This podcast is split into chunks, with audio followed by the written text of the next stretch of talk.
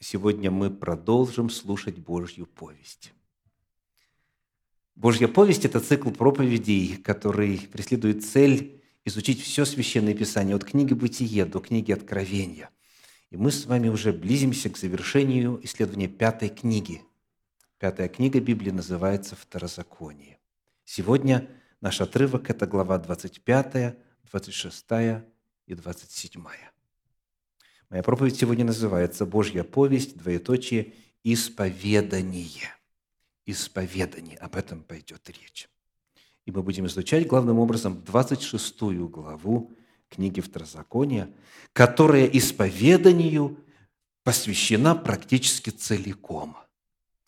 Итак, 26 глава книги Второзакония, первые три стиха когда ты придешь в землю, которую Господь Бог твой дает тебе в удел, и овладеешь ею, и поселишься в ней, то возьми начатков всех плодов земли, которые ты получишь от земли твоей, которую Господь Бог твой дает тебе, и положи в корзину, и пойди на то место, которое изберет Господь Бог твой, чтобы пребывало там имя Его, и приди к священнику, который будет в те дни, и скажи ему – сегодня исповедую пред Господом Богом твоим, что я вошел в ту землю, которую Господь клялся отцам нашим дать нам.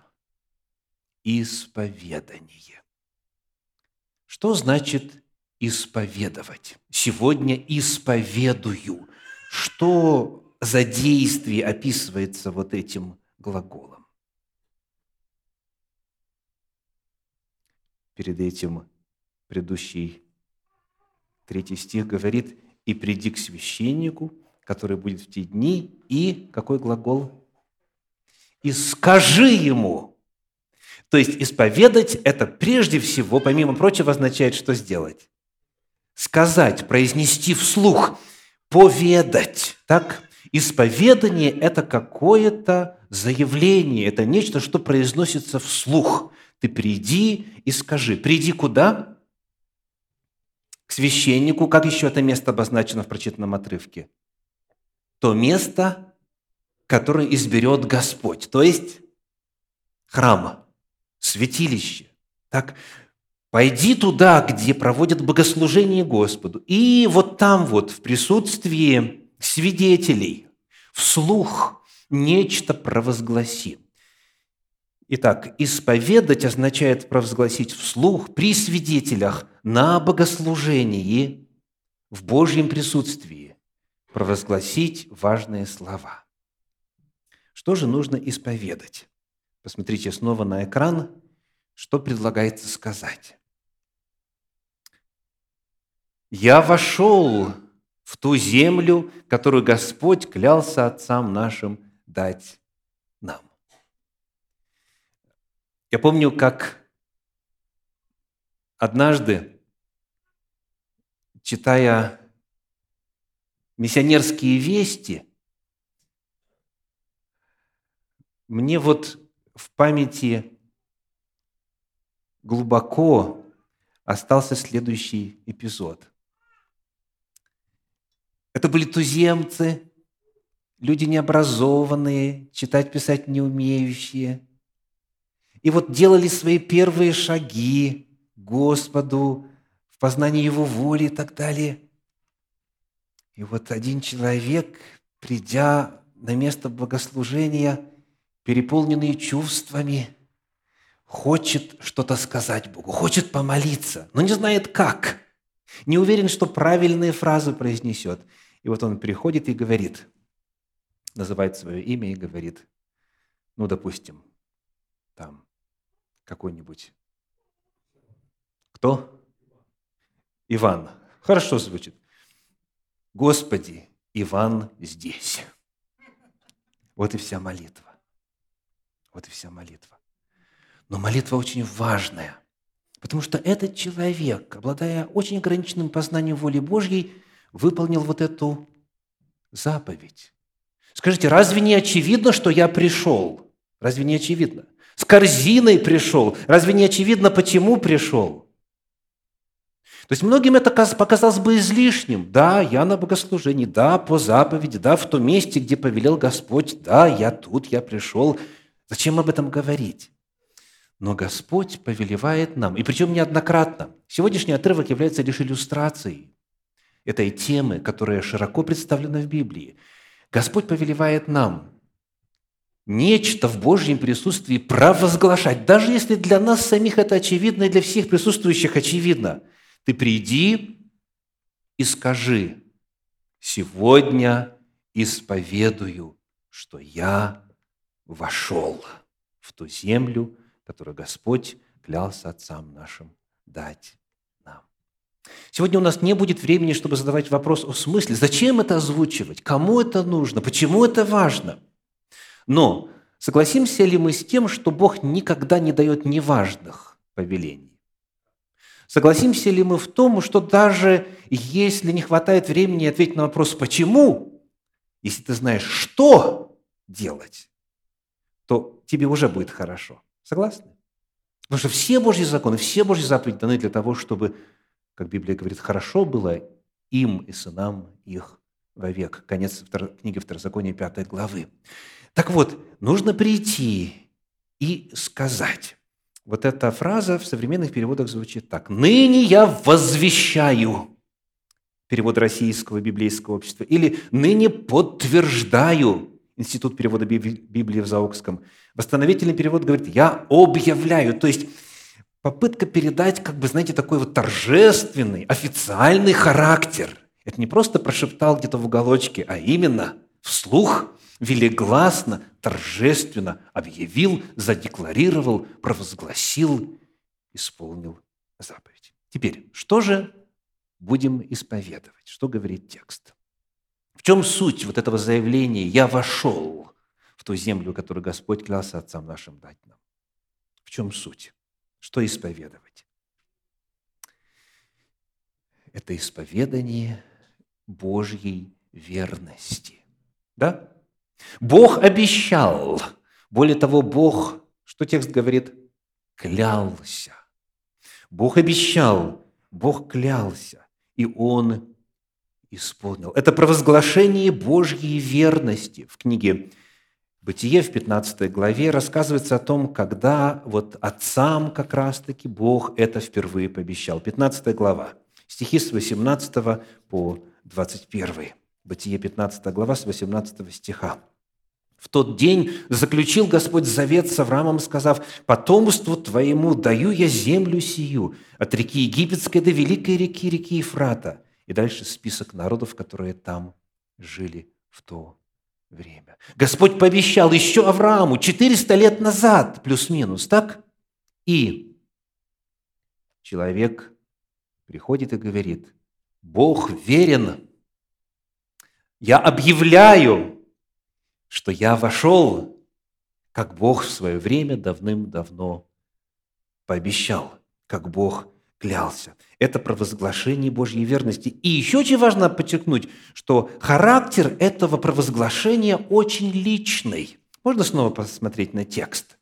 Смотрите, какие местоимения используются. Это третий стих 26 главы книги Второзакония. Второзаконие 26, 3. Какое местоимение? Я вошел. Я вошел. Таких, как я, тысячи, десятки тысяч, миллионы, но я вошел. То есть обетование, данное 400 с чем-то лет тому назад, Бог сегодня для меня исполнил, и лично я об этом провозглашаю. То есть Чрезвычайно важно подчеркнуть личный характер этого провозглашения. Вот в моем случае, именно в моей жизни, Бог верен и истинен. Вот суть этой заповеди. Ну что ж, кому дала была эта заповедь? Кому это вообще все написано? Я э, недавно э, прочитал один из комментариев, который вот э, оставляют на нашем канале в YouTube пользователи. И один человек пишет и говорит, многие люди нарушают волю Божью. Потому что это написано евреям, это римлянам, это коринфянам, это галатам. А для русских вообще ничего в Библии не написано. Так? С какой стати кто-то должен меня принуждать исполнять то, что написано римлянам? Вот в Риме пусть и исполняют. Так? И, может быть, не так радикально, но многие так мыслят. Это не для нас. Это для кого? В Второзаконии написано. Это для них, это для евреев. Вот Бог дал заповедь. Поэтому давайте вот какой вопрос зададим. Находим ли мы подобные примеры или же призывы в эпоху книг, написанных в Новом Завете, в эпоху действия Нового Завета? Ответ, конечно же, потому что Бог вечен, и истина Его вечна. Вот я приведу один пример. Книга а, «Деяния апостолов», 13 глава, стихи с 32 по 35.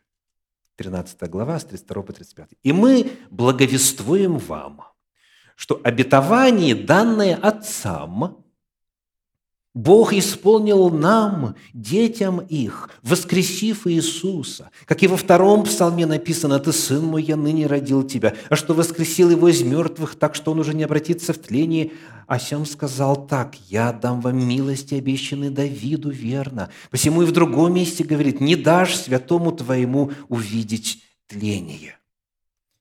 Скажите, 13 глава книги Деяний апостолов – это какая эпоха? Ветхого или Нового Завета. Очевидно, правда? Это служение апостолов. Это служение провозглашающих Иисуса в качестве помазанника, Мессии, Христа. Это служение новозаветной первоапостольской церкви, так называемой. Так? И апостолы говорят то же самое, что велел делать Господь в Пятикнижье Моисеевом – и что народ Божий делал на протяжении всей своей истории, а именно мы благовествуем, мы провозглашаем, мы декларируем, что обетование, данное Отцам, Бог исполнил нам, детям их. И дальше идут конкретные цитаты из конкретных мест Священного Писания. То есть мы находим, что и Первоапостольская церковь продолжала исполнять эту заповедь. Если Бог что-то в моей жизни исполнил, что Он обещал сделать, если нечто стало реальностью, Бог призывает меня об этом рассказать, заявить вслух на богослужении, в присутствии свидетелей, в Божьем присутствии, потому что это Его заповедь. И Господь знает, что мне это нужно. Итак, возлюбленные, какие обетования Бог исполнил в вашей жизни?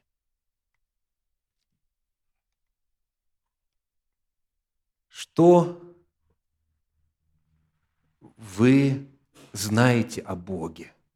Вот прочитали в книжке, в Священном Писании, а потом видите, что это на самом деле так, и в вашей жизни исполнилось. Вспомните сейчас – Хотя бы несколько примеров. Второй вопрос. Заявили ли вы об этом? Рассказали ли? Провозгласили ли? Нередко бывает так, что в частных разговорах, во время моих посещений, или в переписке, или в, так сказать, в перерывах и так далее, я узнаю о том, что Бог творит для вас, дорогие, для ваших семей необыкновенные, удивительные, чудесные, деяния. И я потом говорю, можешь рассказать, чтобы все стали свидетелями того, что Бог верен. И не всегда я получаю положительный ответ. Вы знаете, в иных общинах бывает так. Божье действие на пол копейку а свидетельство об этом действии на 100 рублей. То есть так громогласно, так эмоционально. А иногда наоборот. Бог явил такое чудо, о котором редко услышишь, а человек об этом молчит. Итак, заповедь. заповедь – провозглашать, исповедовать, заявлять, декларировать о Божьей верности лично для меня. Лично я знаю, что Бог верен и истинен. Прощены ли вам грехи? Дал ли Бог дары Святого Духа? Посылает ли свою охрану, как обещал? Посылает ли свои благословения? Отвечает ли на ваши молитвы? Вот об этом мы все должны знать. Имею в виду те, кто не пропустит того самого богослужения, когда вы об этом расскажете. Это нужно провозглашать, и для этого нужно выделять время. Итак, продолжаем книгу Второзаконии, 26 главу, читать с 5 по 9 стих. «Ты же отвечай и скажи пред Господом Богом твоим. Отец мой был странствующий арамеянин и пошел в Египет, и поселился там с немногими людьми, и произошел там от него народ великий, сильный и многочисленный.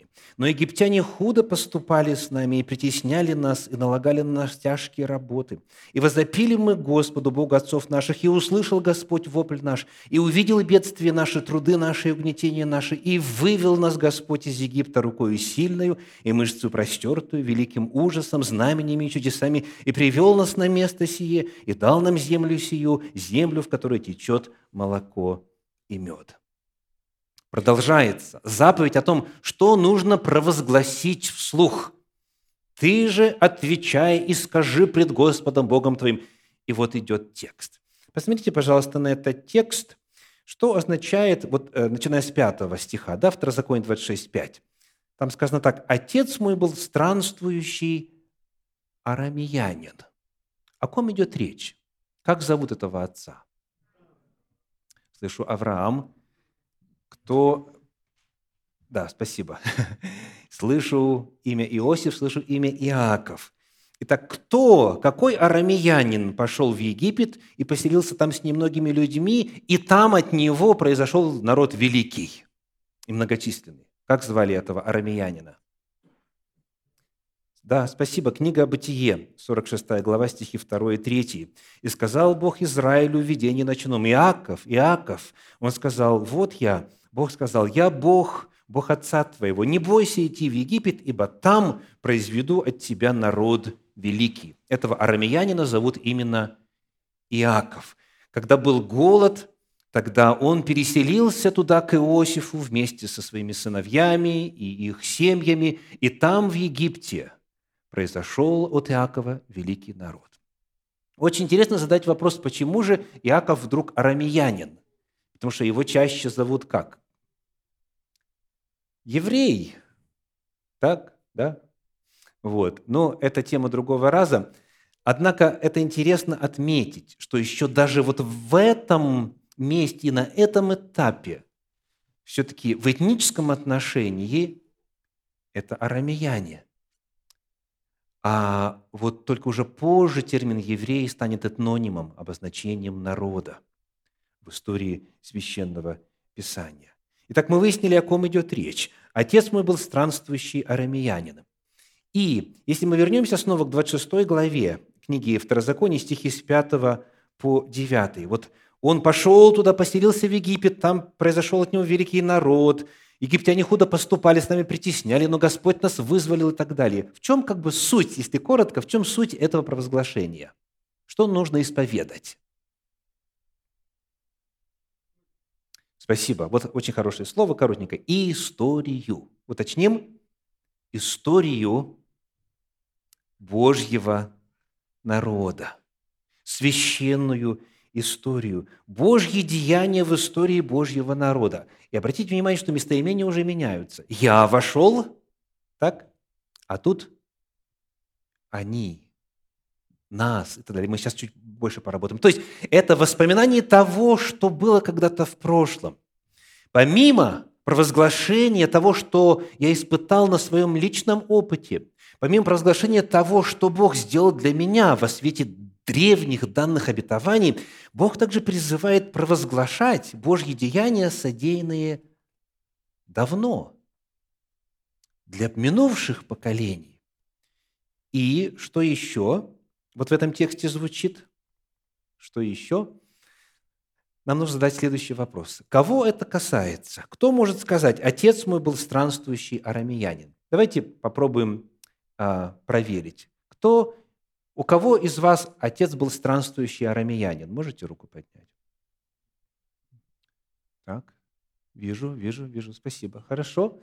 То есть, кому это написано и кого это касается, и, соответственно, на кого эта заповедь э, распространяется. О ком идет речь? Приглашаю поработать с местоимениями. Ну, во-первых, скажите, когда, в какое время Моисей произносит эти слова, передавая Божью волю? Книга Второзакония, 26 глава. В какой момент? Когда сорокалетнее путешествие в пустыне закончилось, народ подошел к границам обетованной земли, они готовы перейти Иордан. Так? И вот Моисей дает свои последние наставления. Да, книга Второзакония – это, по сути, несколько длинных речей Моисея, где он вспоминает историю, повторяет ряд заповедей, дает комментарии на несколько заповедей и прочее, и наставления и так далее. Итак, итак, вот этот момент. Прошло 40 лет со времени выхода из египетского рабства, и народ готов войти в обетованную землю. И Моисей, передавая Божью волю, говорит, вот что надо сказать. Давайте прочитаем снова книгу Второзакония, 26 главу, стихи 6 по 8. 6 по 8. «Но египтяне худо поступали с нами». Я когда буду читать, пожалуйста, обращайте внимание на местоимение. Итак, с кем египтяне худо поступали? Притесняли нас, налагали на нас тяжкие работы, возопили мы Господу, Богу отцов наших, и услышал Господь вопль наш, увидел бедствие наше, труды наши, угнетение наше, и вывел нас. Кого это местоимение может описывать? Вот именно в тот момент, когда Бог велит это провозглашать.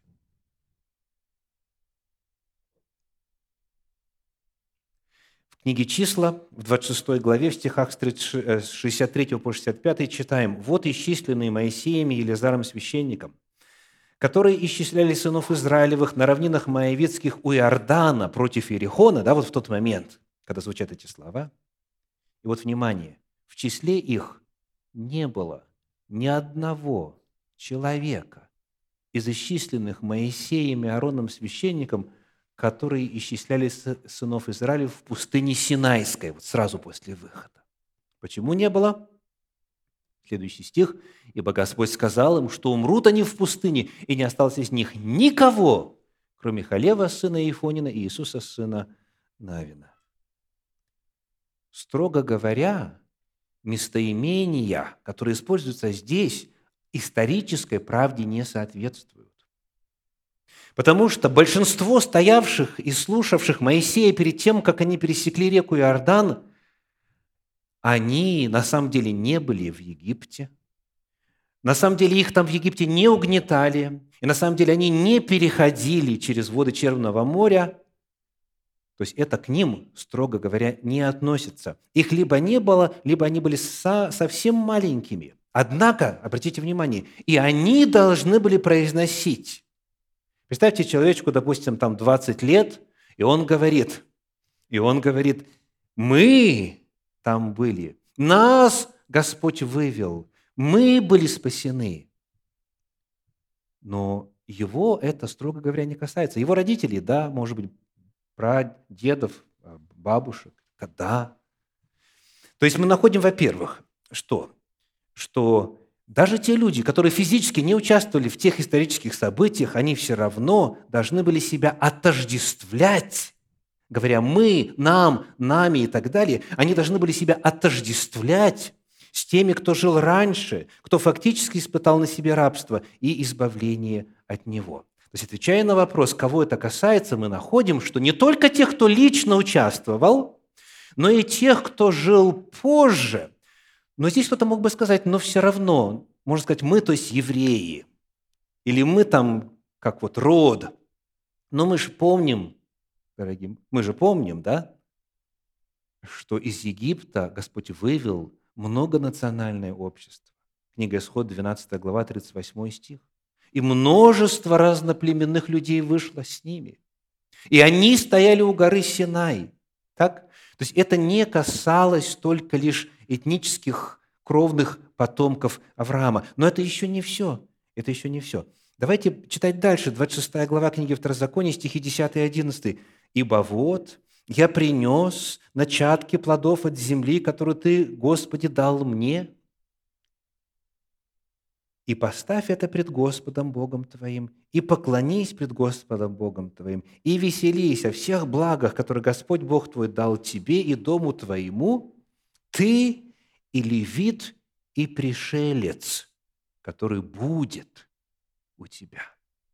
Пришельцы, иностранцы, иноземцы – это те, которые ни сами не участвовали, и предки которых не участвовали но они тоже призваны это провозглашать, участвовать вот в этом служении, радоваться тому, что Господь сделал в прошлом, и провозглашать истинность и верность Божью в отношении того, что было сделано давным-давно. То есть Бог повелел участвовать в этом и пришельцам, потому что когда они присоединяются к народу Божию, то история этого народа становится их историей.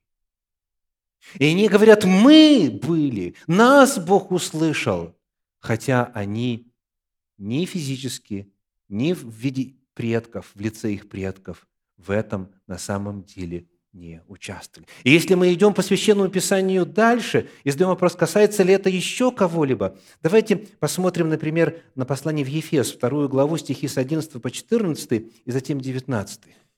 Итак, помните, что вы некогда язычники по плоти, которых называли необрезанными, так называемые обрезанные плотским обрезанием, совершаемым руками, что вы были в то время без Христа, отчуждены от общества израильского, чужды заветов обетования, не имели надежды и были безбожники в мире. А теперь во Христе Иисусе вы, бывшие некогда далеко, стали близки кровью Христовою, ибо Он есть мир наш, соделавший из обоих одно и разрушивший стоявшую посреди преграду. Итак, 19 стих. «Вы уже не чужие и не пришельцы, но сограждане святым и свои Богу».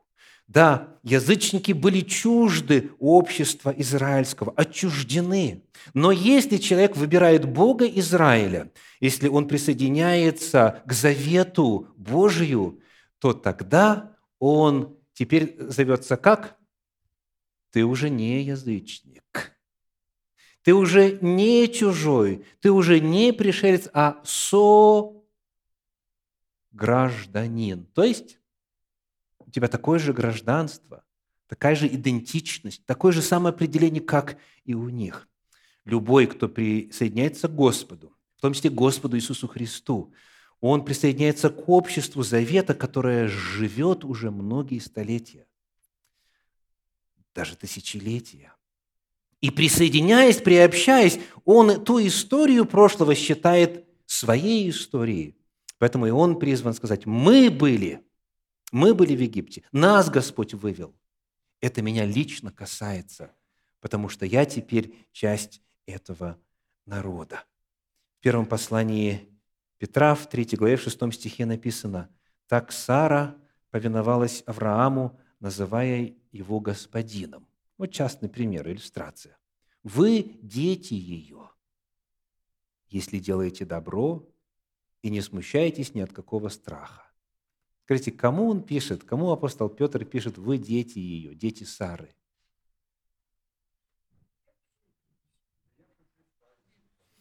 А вот только что перед этим во второй главе, в стихах 9 и 10 написано, «Но вы род избранный, царственное священство, народ святой, люди, взятые в удел, дабы возвещать совершенство, призвавшего вас из тьмы в чудный свой свет, некогда не народ, а ныне народ Божий. Некогда не помилованные, а ныне помилованы.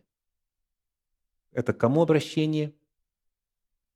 К бывшим, к обращенным язычникам.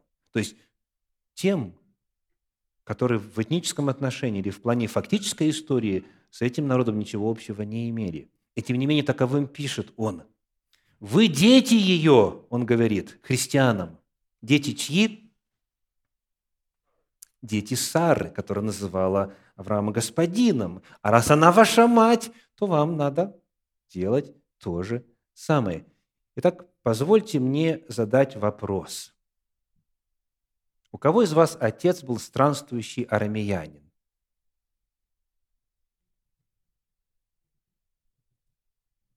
Угу. Ну, знаете, это, это намного порядков лучше, чем было в начале. Но, тем не менее, а, я думаю, не проповедовать ли мне еще дальше где-нибудь полчаса на эту тему, чтобы у нас а, было единогласие. Знаете, на первый взгляд, эта тема простая. И многие из вас уже об этом слышали.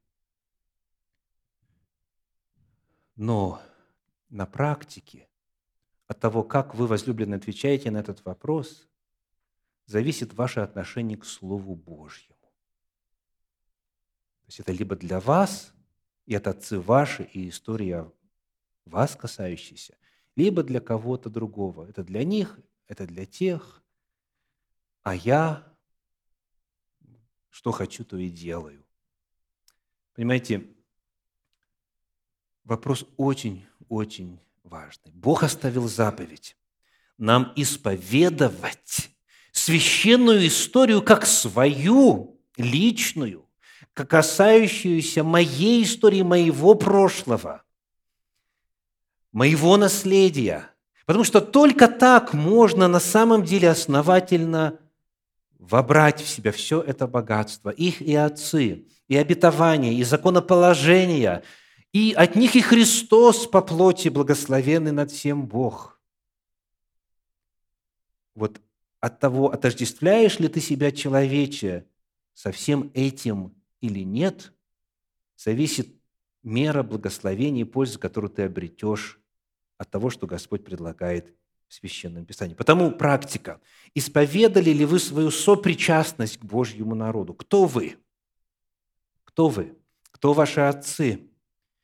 Называли ли вы Авраама, Исаака и Иакова своими отцами, Сару своей матерью и так далее – как апостолы призывали делать, относите ли вы к себе Божьи деяния в истории? Вот некоторые из вопросов, которые ставит нам священный текст в сегодняшнем отрывке для изучения. Итак, сегодняшняя проповедь называется «Божья повесть, двоеточие, исповедание». Исповедание.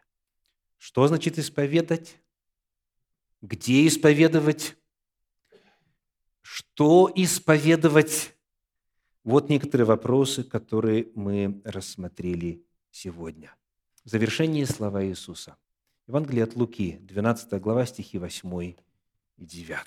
Евангелие от Луки, 12 глава, стихи 8 и 9. «Сказываю же вам всякого, кто исповедает Меня пред человеками, и Сын Человеческий исповедует пред ангелами Божьими. А кто отвергнется меня пред человеками, тот отвержен будет ангелами Божьими. Исповедание чрезвычайно значимо. Но кто-то может сказать, здесь говорится только лишь об исповедании Иисуса. Дорогие, кто создал Адама и Еву? О ком написано, ибо им создано все, что на небе, что на земле, видимое и невидимое. Кто руководил путешествиями израильского народа в пустыне? Камень же был Христос, пишет апостол Павел. Надо, если уж исповедовать Христа, то надо исповедовать библейского Христа, который действовал на протяжении всего исторического пути народа Божьего. Первое откровение об Иисусе Христе – это Бытие 1.1. В начале – сотворил Бог небо и землю. Кто исповедует Иисуса перед людьми, того и Он исповедует перед ангелами Божьими. И наоборот. Итак, вопрос очень важный. да соделается эта заповедь для вас близкой, понятной и привычной. Аминь.